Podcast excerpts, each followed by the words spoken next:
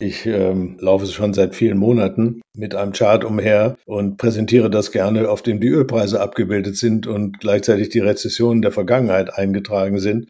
Und ich glaube auch, wir sind schon halbwegs drin. Also es ist so eine Art Stagnation, die wir im Moment sehen.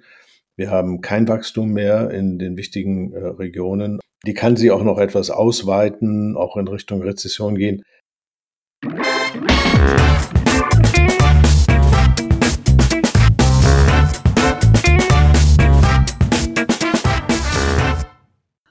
Ich begrüße euch super herzlich zum Her Money Talk, dem Geld- und Karriere-Podcast für Frauen.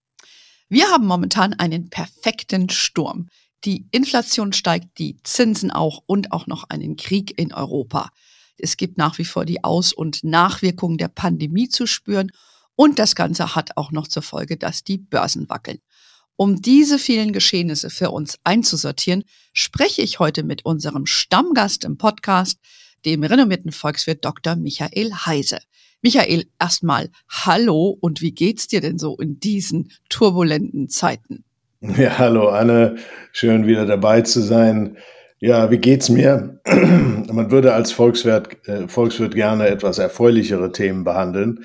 Äh, das ist jetzt in letzter Zeit leider nicht möglich gewesen, aber ansonsten geht's mir sehr gut. Vielen Dank. Das ist ja schon mal die gute Nachricht. Ähm, ja, ich habe es ja schon in der Anmoderation gesagt, um, um was es heute eigentlich geht. Das alles dominierende Thema dieser Tage scheint ja die Inflation zu sein ja, bis vor kurzem muss man nochmal unseren Hörerinnen erklären, um was es sich da genau handelt, weil viele ja nicht so genau wussten, was es damit auf sich hat. Jetzt hat es jede von uns verstanden, vor allen Dingen einmal in den Supermarkt gegangen, haben wir begriffen, wie Inflation fu äh, funktioniert. Du hast ja in unserem Podcast, äh, als wir das letzte Mal sprachen, gesagt, dass du nicht der Meinung bist, dass die Inflation temporär ist. Jetzt kann man sich freuen oder auch nicht, denn du hattest recht. Sag mal, was erwartest du denn so als nächstes an der Kosten- oder an der Inflationsfront?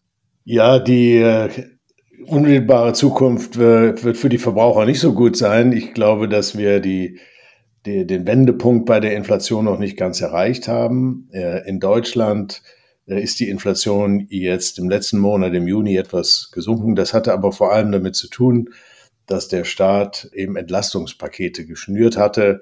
Das berühmte 9-Euro-Ticket. Mhm hat einen ziemlich starken Effekt äh, im Dienstleistungssektor gehabt.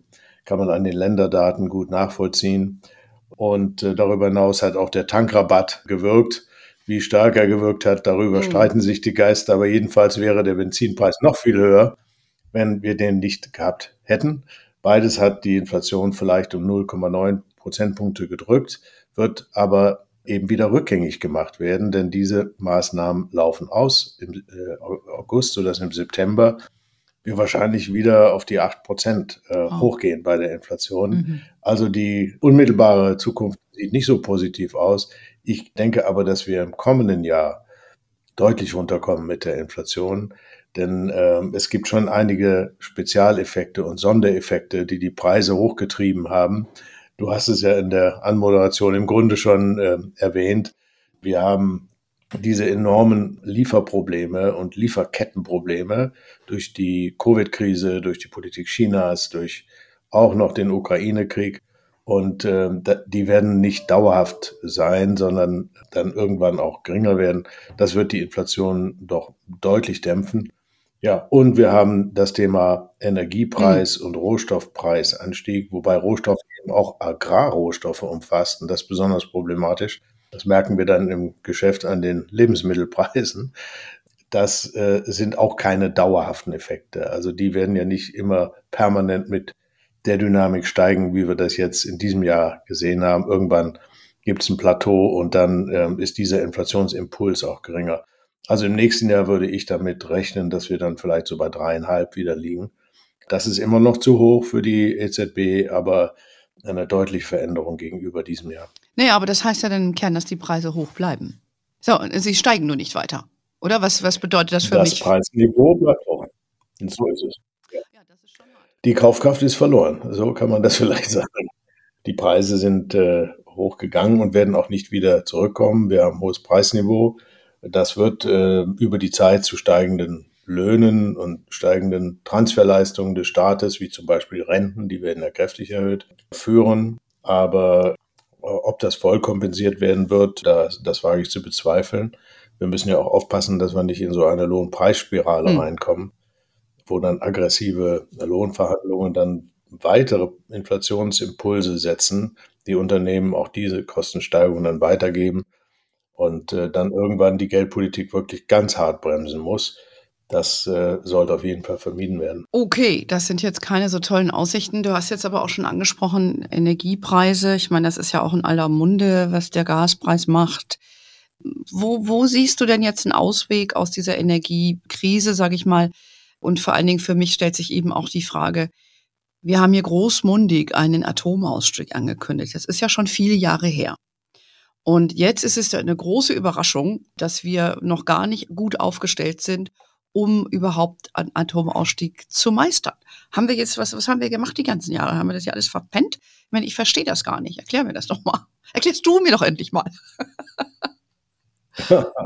Das ist eine schwierige Frage oder Herausforderung, das äh, im Einzelnen zu erklären. Ja, die Energiewende ist, ich würde es auch platt sagen, einigermaßen hm. daneben gegangen. Wir wollten CO2 einsparen und das ist äh, nur in ganz geringfügigem Umfang passiert, aber unter extrem hohen Kosten, also ökonomisch ineffizient. Man kann daran erinnern, dass wir für den Kohleausstieg ja 40 Milliarden Euro Kompensationszahlungen verabredet haben.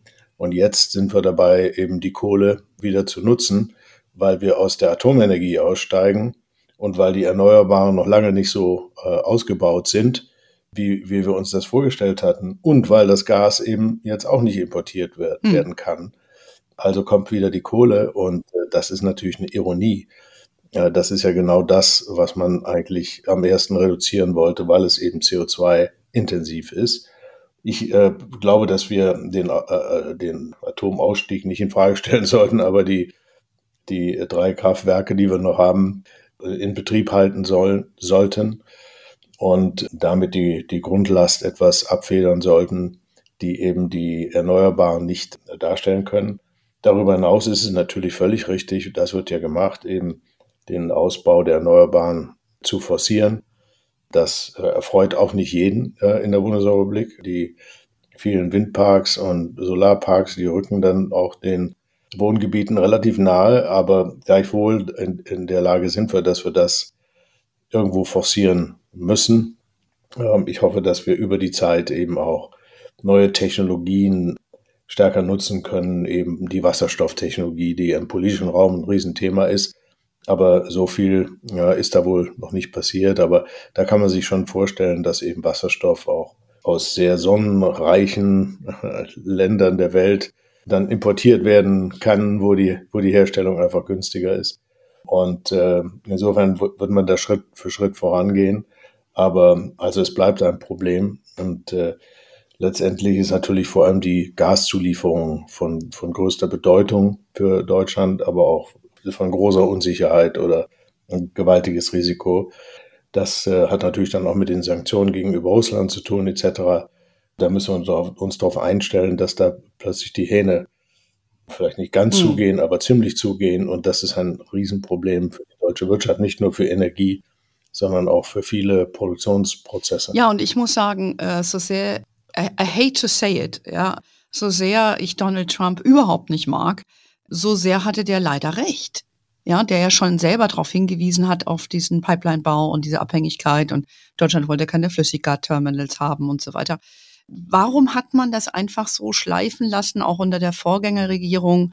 Ich meine, diese, diese Naivität muss man im Nachhinein sagen, gegenüber dem, dem, dem russischen Anliegen. Da ist doch einfach, ich weiß es nicht, verpetzt worden, oder? Ich meine, heute müssen, muss ein Grüner die Suppe auslöffeln. Das ist doch eigentlich ein Witz in der Geschichte, dass ein Grüner wieder die Kohlekraftwerke andreht. Kann es doch gar nicht sein. Und darüber nachdenken muss, wie ich die Atomkraftwerke vielleicht doch noch mal ein bisschen länger laufen lasse. Das ist doch Ironie des Schicksals. Ja, Kohle, äh, Kohlekraftwerke wieder hochfahren, äh, den Atomausstieg äh, verlangsamen und, und Erdgas äh, oder auch LNG-Gas aus Katar kaufen. Auch so ein das Staat. sind nun nicht die Träume der Grünen Partei gewesen, aber das ist die Realität, in der wir uns befinden. Und das zeigt äh, schon, dass man da gewisse Naivitäten hatte in der Vergangenheit. klar, wir haben uns in dieser Abhängigkeit bewusst gegeben von, von Russland. Das schien immer alles zu laufen. Die Lieferungen hatten x Krisen überstanden. Auf der Unternehmensebene war Vertrauen in die ja, Lieferbereitschaft und so weiter gegeben. Und dann hat man immer so weitergemacht. Dass uns äh, Donald Trump die Gefahr vor Augen geführt hat, ist äh, richtig. Wobei man natürlich seine Motivation genau. auch hinterfragen kann, warum er das ja. getan hat. Ob das so sehr war, um Deutschland einen Gefallen zu tun Sich oder selbst.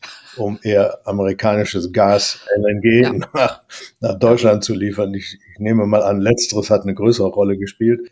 Aber äh, es ist natürlich völlig richtig. Wir, wir waren abhängig und selbst die LNG-Terminals, die, die wir Herrn Trump ja oder Bundeskanzler Merkel Herrn Trump zugesagt hatte, wurden ja nicht gebaut. Diese Zusage war ja schon auch vier Jahre her. Klar, LNG-Gas ist teuer, auch nicht gerade wenig umweltintensiv, wenn man diese riesen Terminals ja. da bauen muss, aber das wäre schon ein Schritt gewesen, um die Unabhängigkeit zu verbessern.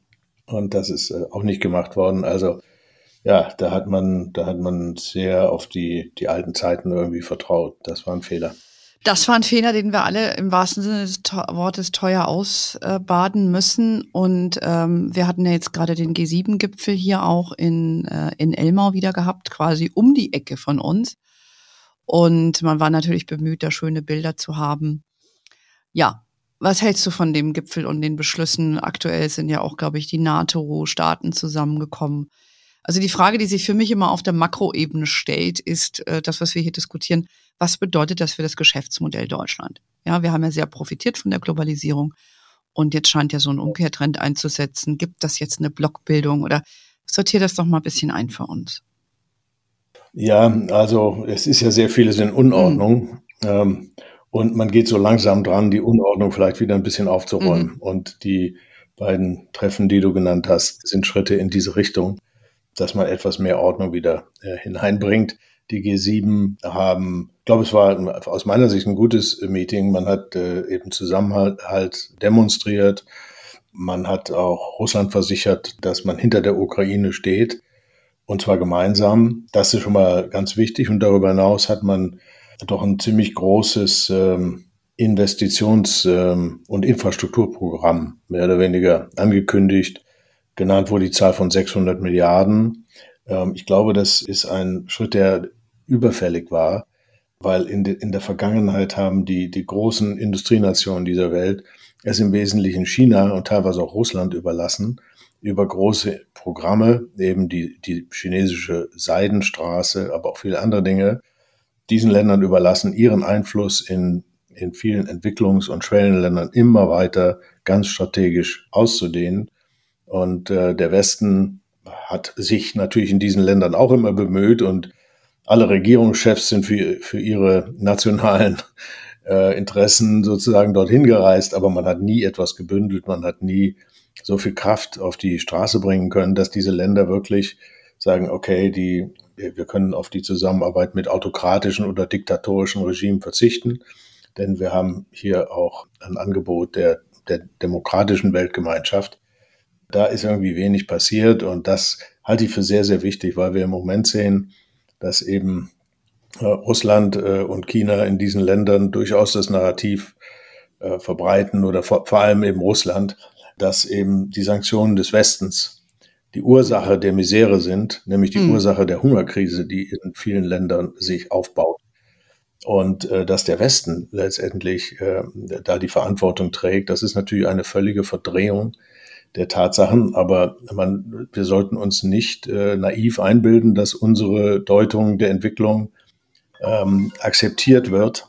Diese Geschichte verfängt in vielen mhm. Ländern und äh, das kann den Westen natürlich nicht kalt lassen. Deswegen ist es gut, dass man so ein Programm macht, so ein großes Investition, wie es gestaltet werden wird. Also viele, viele Fragezeichen. Auch ähm, für die Welternährungssicherheit sind viereinhalb Milliarden offenbar vereinbart worden. Auch da ist immer die Frage, wie äh, und ist das zusätzlich und so weiter. Aber es, das geht auf jeden Fall in die richtige Richtung. Ja, und die NATO ist auch wieder lebendig geworden, äh, wie man ja unschwer mhm. sehen kann. Und das muss also auch für alle, die militärische Gewalt Grenzen versetzen wollen, eine deutliche Warnung sein. dass hier doch wieder ein Zusammenhalt in der NATO da ist. Und insofern kommt in die Unordnung ein bisschen Ordnung all, allmählich. Ja, rein. die Frage ist, ist das, äh, machen wir das alles noch rechtzeitig, weil man, man, also ich gewinne so ein bisschen Eindruck, dass unsere Demokratien ähm, auf dem absteigenden Ast sind, allen voran natürlich auch die Amerikaner. Wenn man guckt, was in dem Land für Bestrebungen sind, wie der Supreme Court nach rechts rückt, ganz krass. Und ähm, auch die Frauenrechte natürlich immer wieder zurückgedreht werden, ne, mit äh, dem de facto Absch äh, Abschaffung der Abtreibungsrecht äh, der Frau. Und das finde ich sehr, sehr bedenklich. Ja, und ich habe so ein bisschen den Eindruck, äh, die Autokratien und die dann auch durchregieren können, die gewinnen. Ja, die Chinesen, die Russen, ja. Und äh, wir hier müssen um unsere westlichen Werte kämpfen. Und die größte Demokratie, die Amerikaner, ja, ist selbst bedroht. Und nicht nur, dass das jetzt ich mich persönlich als Frau durch diese Entwicklung bedroht fühle, sondern auch die wirtschaftliche Geschichte. Ne? Ich meine, es scheint ja so zu sein, wenn du einfach, ne, China beschließt ein Seitenstraßenprojekt, pflastert die Welt zu, ja, geht in die ganzen Emerging Markets rein, versorgt die mit Krediten, die macht, macht die abhängig. Und wir wiederum, wir Europäer haben gepennt. Ja, und jetzt sind wir auch aufgewacht und haben gedacht, ach so, jetzt ne, sollten wir auch ja. was machen. Ist das nicht zu spät? Ja, äh, ich glaube nicht, dass es zu spät ist. Äh, die, die Demokratien des Westens und auch des pazifischen mhm. Raums. Wir ja. sagen immer Westen, aber Japan Klar, ist eigentlich Australien, immer dabei ja, gedacht. Mhm. Äh, die, die haben lange Zeit sich als, äh, als Australien, andere im pazifischen Raum, haben sich als wenig ähm, handlungsfähig und, und viel zu langsam in vielen Fragen äh, gezeigt. Und äh, ich glaube, das hat diesen Eindruck natürlich erzeugt und auch berechtigt zu diesem Eindruck, dass die Demokratien teilweise äh, zurückgefallen sind. Ich glaube aber, dass dass wir da auch an einem gewissen Wendepunkt sind jetzt. Der Groschen ist sozusagen gefallen in den Themen, die wir gerade besprochen haben. Wie treten die G7 auf? Wie ist es mit der NATO? Wie äh, unterstützt man äh, Entwicklungs- und Schwellenländern, die von der Energie- und Nahrungsmittelkrise mhm. betroffen sind? Also ich glaube, dass da jetzt schon ein klares Handlungskonzept sein wird. Natürlich gibt es gewaltige Risiken für die Demokratie, in, gerade in den USA. Äh, ich glaube, das ist ein Punkt, der den meisten Europäern mhm. große Sorge macht. Wir haben natürlich auch unsere eigenen ja. Probleme mit Rechtsrock und Linksrock ja. und allen möglichen Dingen. Aber die USA sind als Führungsnation der Welt so eminent wichtig, dass sich viele äh, Europäer, nicht nur in Deutschland, in allen Ländern richtig Gedanken machen, was passiert bei der nächsten Wahl in äh, zweieinhalb Jahren. Wird, ähm, wird Trump da nochmal eine Chance haben?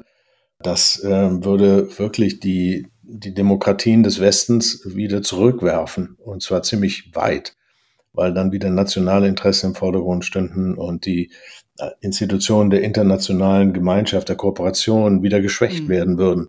Trump ist ja aus allen möglichen Dingen rausgegangen. Äh, das ist genau der Weg, den man nicht gehen sollte. Wir müssen versuchen, eine globale Weltordnung zu schaffen und nicht uns äh, also auch noch die Demokratie in sich zu zerstreiten, sondern man muss eine globale Ordnung äh, schaffen, die dann auch den Interessen von anderen nachholenden Ländern irgendwie mit einfängt. Das ist sehr, sehr schwierig, aber das geht auch nur, wenn die, wenn die Demokratien irgendwie zusammenhalten. Und da, da macht man sich natürlich riesen Gedanken, dass die Wahl äh, zugunsten der Republikaner und zugunsten von Donald Trump ausgehen könnte. Mal schauen, wer auf demokratischer Ebene, äh, republikanischer Ebene da ähm, als Kandidat sich möglicherweise alternativ darstellt. Da gibt es schon ein paar, die hm. so langsam ein bisschen die sich in Stellung bringen. erkennbar hm. werden. Aber äh, das Risiko hm. ist sehr, sehr groß, dass die USA gespalten sind und noch hm. stärker gespalten werden. Dann haben wir wirklich ein großes Problem. Naja, man sieht eben, was im Verborgenen gewirkt hat, die letzten Jahrzehnte, muss man sagen, seitens der Russen vor allen Dingen, aber auch der Chinesen. Äh, das kommt jetzt langsam zutage ne? Mit dem Krieg und diese ganzen Attacken und Cyber und wie dann Facebook manipuliert wurde und, und, und, und, und. Also ich sage mal so, es zeigt sich jetzt alles. Deshalb habe ich es am Anfang auch gesagt, so ein bisschen der perfekte Sturm. Das Gute ist, wie du auch sagst, die Europäer und die Amerikaner sind jetzt aufgewacht, man tut was, gut. Aber es hat natürlich auch alles äh, nicht nur Konsequenzen für die Demokratien, sondern für unser freiheitliches Wirtschaftsmodell. Und wenn wir reden ja hier auch über das Geld, und das habe ich ja eben auch schon gesagt, bleibt es bei dieser Idee der Globalisierung oder ne, weil wir Deutschen profitieren ja sehr stark davon. Wir haben ja wie verrückt Autos nach China verkauft. So, ne? Wir haben auch mal äh, in Photovoltaik mhm. viel gemacht. Mhm. So, jetzt kommt die Chinesen sagen Wasserkraft finden wir auch gut. Ja, wie gesagt, können wir dem genügend entgegensetzen, mhm. um unser Geschäftsmodell hier in Deutschland, nämlich ex zu exportieren, weiter aufrechtzuerhalten und unseren Wohlstand, wenn schon alles teurer wird. Ja, also die, die Belastungen sind groß. Das ist eine Herausforderung, unseren Wohlstand zu erhalten, trotz der ja, sogenannten Transformation der Wirtschaft, die wir ja anstreben. Die digitale Transformation ist teuer. Innovationen sind in der Regel mit Risiken behaftet. Die Energietransformation ist teuer und bringt natürlich Belastungen mit sich. Das ist ganz klar. Und insofern, glaube ich, ist die Bundesrepublik Deutschland gut beraten, eben auch wieder eine Wirtschaftspolitik zu betreiben, die die Wirtschaft kräftigt, die ein, ein sicheres Fundament baut, auf dem wir dann diese Transformationen äh, alle auch gut ohne große Wohlstandsverluste hinkriegen.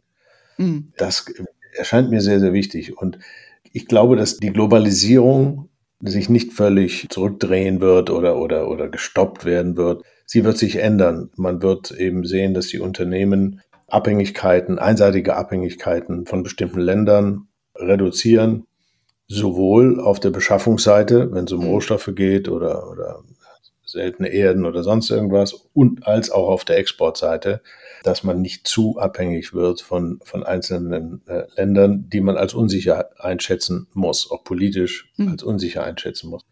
Also da wird einiges passieren. Das wird die Globalisierung etwas verändern der Handel und der Kapitalverkehr in den Ländergruppen, die sich nahestehen, wenn man so sagen soll, die sogenannte Friendshoring, das wird zunehmen, mhm. dass man mehr Handel und mehr Investitionen mit Ländern macht, die die gleichen Werte mhm. haben, die eben auch politisch sicher sind. Das, das wird sicherlich passieren. Man verzichtet dabei auf gewisse Vorteile der Arbeitsteilung. Das ist schon richtig, weil mhm. die ökonomische Theorie sagt einem, dass vor allem die Arbeitsteilung zwischen Industrieländern und Entwicklungsländern und so, da ist natürlich sehr viel Potenzial drin, ja. weil die komparativen Vorteile der, der Entwicklungsländer sind andere als die der Industrieländer.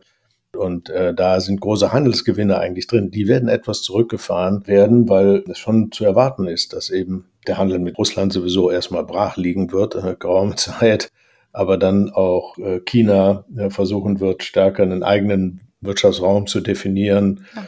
Und äh, auch viele Unternehmen diese enorme Abhängigkeit von China etwas reduzieren werden. Ich meine, das sieht man ja an Umfragen, das auch in der deutschen Industrie die großen Unternehmen ihre China-Strategie im Moment überdenken. Und ähm, deswegen wird da vielleicht weniger Globalisierung oder globaler Handel stattfinden. Das wird ein bisschen stärker regionalisiert werden. Aber ich glaube nicht, dass es ein, ein Schock sein wird, der das deutsche Wirtschaftsmodell grundsätzlich in Frage stellt. Ja, Wir gut. haben ja auch, selbst in Europa, haben die deutschen Unternehmen ja Länder und Produktionsstätten mit erheblichen Kostenvorteilen. Gerade in den östlichen Beitrittsgebieten zur EU ähm, sind immer noch sehr günstige Bedingungen für die Produktion. Die werden genutzt. Das macht die Unternehmen wettbewerbsfähig.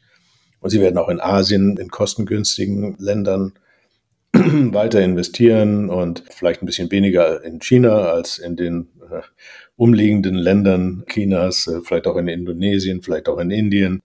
Also ich glaube, das, das wird schon weitergehen, ein bisschen gedämpft, aber es wird nicht das Geschäftsmodell grundsätzlich in Frage stellen. Für das Geschäftsmodell ist einfach wichtig, dass wir, deswegen sagte ich das eingangs, dass wir Rahmenbedingungen haben, die den Unternehmen äh, eben Erfolg zum Erfolg mhm. verhelfen irgendwo, dass sie, dass sie ja. gute Löhne zahlen, dass sie hohe Produktivität haben, die Beschäftigung stimmt, auch Exporte stimmen. Das hängt sehr stark von den Rahmenbedingungen bei uns ab und das muss die Politik bei allen Belastungen, die jetzt kommen werden, muss die Politik äh, mit bedenken, dass sie vielleicht auch irgendwo Entlastungen schafft. Mhm. Gut, das stimmt mich ja dann schon wieder zuversichtlich. ähm, vielleicht abschließend nochmal auch ganz, ganz wichtig, äh, die Notenbanken haben ja, sind ja weltweit dabei, die Zinsen zu erhöhen. Bei uns kommt das ja dann auch bald. Ja, dann stellt sich natürlich gleich die Frage, ne, wirkt das jetzt auch die Wirtschaft dann wieder ab oder Rezession, Tendenz? Vielleicht kannst du dazu was sagen, ob du aus deiner Sicht dann eine Rezession droht. Und dann natürlich abschließend, wohin mit dem lieben Geld? Ja, wenn jetzt, äh, man könnte ja versucht sein zu sagen, gibt wieder ein bisschen was auf dem Sparbuch, dann lasse ich das mit den Aktien. Ja, also Rezessionsgefahr ist ganz erheblich. Ich ähm, laufe schon seit vielen Monaten mit einem Chart umher und präsentiere das gerne, auf dem die Ölpreise abgebildet sind und gleichzeitig die Rezessionen der Vergangenheit eingetragen sind. Und es ist leider so, dass Ölpreise in der Höhe, wie wir sie jetzt haben, die ja stellvertretend stehen für viele andere Rohstoffe, äh, dass die eine Rezession bei, bei der Höhe früher immer signalisiert haben. Und deswegen die Gefahr ist nicht ganz neu, dass wir da in eine Rezession reinkommen. Und ich glaube auch, ja, wir sind schon halbwegs drin. Also es ist so eine Art Stagnation, die wir im Moment sehen. Wir haben kein Wachstum mehr in den wichtigen äh, Regionen, übrigens auch in den USA. Das erste Quartal war im Minus. Das zweite wird mal so ein ganz kleines Plus bringen. Also da ist so eine Art Stagnation haben wir schon. Die kann sich auch noch etwas ausweiten, auch in Richtung Rezession gehen. Aber ich bin zuversichtlich, dass die Rezession nicht so, so hart, tief und einschneidend wird, wie wir das früher gewohnt waren. Denn es gibt ein paar Faktoren, die, die stabilisieren, die, also das Wichtigste ist, glaube ich, dass die Menschen, äh, die privaten Haushalte vor allem über riesige Sparvolumina verfügen. In den Covid-Jahren ist eben so viel auf die hohe Kante gelegt worden, hm. dass man auch eine, einen gewissen Inflationsdruck, den wir jetzt haben, mal überstehen kann für eine gewisse Zeit und trotzdem sich real nicht dramatisch einschränken muss, wenn man diese Ersparnisse eben heranzieht. Ich glaube, das ist ganz, ganz wichtig. Und, und der zweite Aspekt ist, dass eben der Dienstleistungssektor ja wieder geöffnet hat, wenn man so sagen kann, dass die, die ja. Pandemiebeschränkungen der Regierung weg sind in, in den meisten Ländern und wir da schon einen ziemlichen Boom haben und äh, also eine Nachholkonjunktur sich auch im Dienstleistungssektor zeigt und die stabilisiert natürlich auch. Deswegen, ja, man könnte noch mehr Argumente nennen. Mhm. Äh, deswegen glaube ich, dass die, die Rezession nicht so tief geht.